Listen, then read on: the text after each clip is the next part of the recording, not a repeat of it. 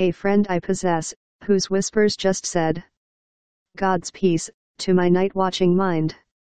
When daylight is gone and darkness brings dread, he ever the way can find. He utters no word to smite and to score. He, too, has known sin and its grief.